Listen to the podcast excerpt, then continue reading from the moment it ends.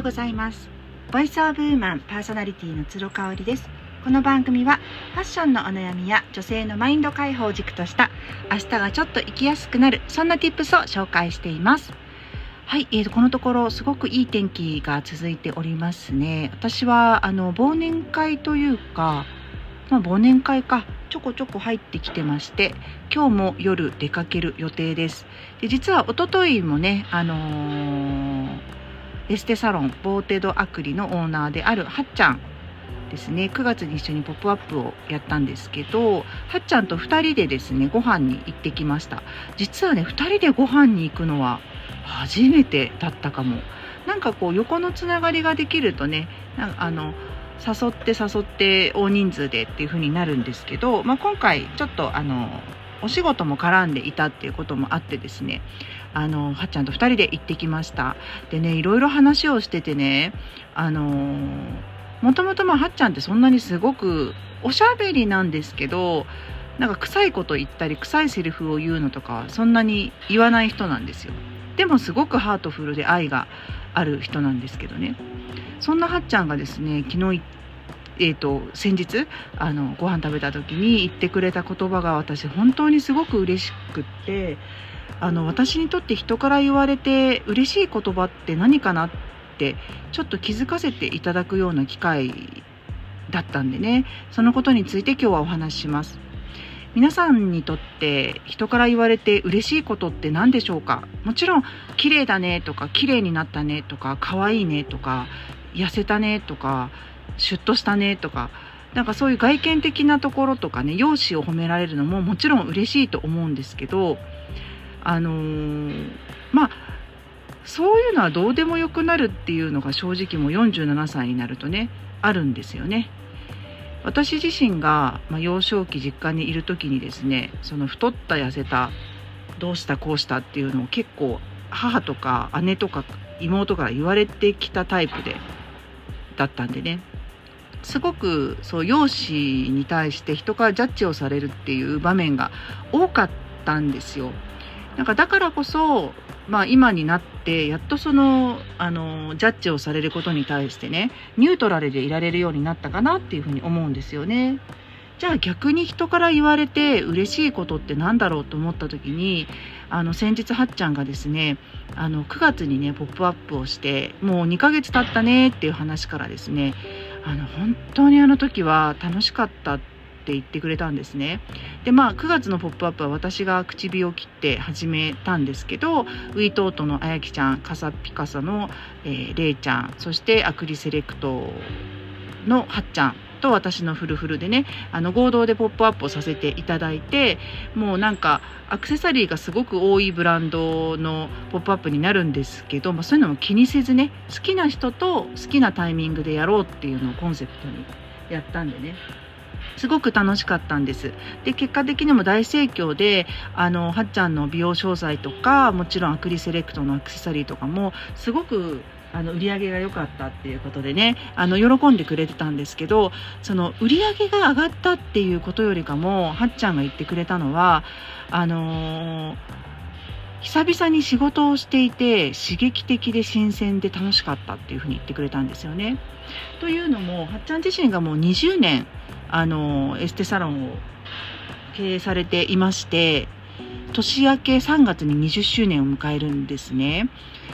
だからもうあの今こう後継がどんどん出てきているわけですし、オーナーであるはっちゃんはねもう指名のお客様の時しか行かないんですよ。まあその方がやっぱりいいですよね。オーナーはあんまりずっとべったりと現場にいるべきじゃないっていう考えでね。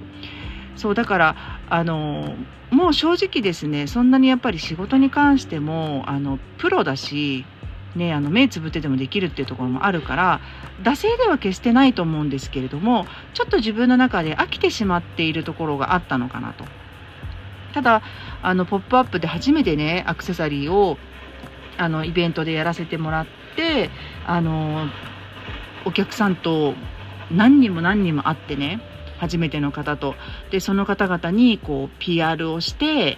販売をするっていうその一連の流れがすごくね刺激だった、楽しかったっていうふうに言ってくれたんですよね。であの私まあよく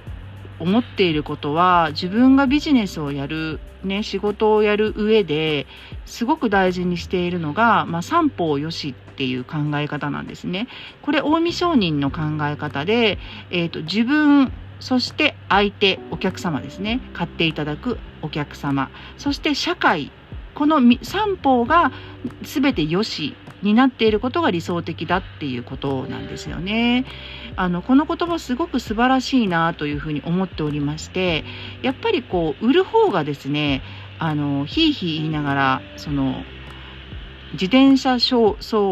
業でお客様のためを思ってって言っても価格を抑えて抑えて赤字ギリギリでやるのっていうのってほぼボランティアに近いですよね。でボランティアってあの自分の心は一時は満たされるかもしれないけど、それによって自分にとって全く益がなければやっぱり続かないと思うんです。で特にあの近婚西野くんがよく例に出すんですけど、東日本大震災、えー、阪神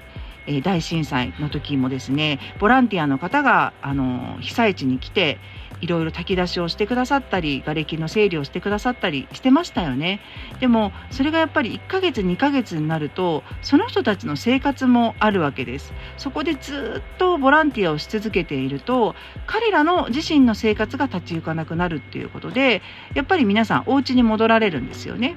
でも被災者の方々の生活はいち、にかげつではもう全然復興しないっていうところで、まあその戻ってしまうボランティアの人々をですね、ちょっとこう批判するようなあの エスエヌエス でツイートがあったりとかした時期があって、もうそれに対してすごく西野くんが憤りをあの表してたんですよね。それはね、あの私もハッとなりました。まあそうだよなって、ボランティアじゃダメなんですよね。自分にとっても益がないとやっぱり続かない。で、それがあのビジネスの基本なんだろうなっていうふうに思ったんですよね。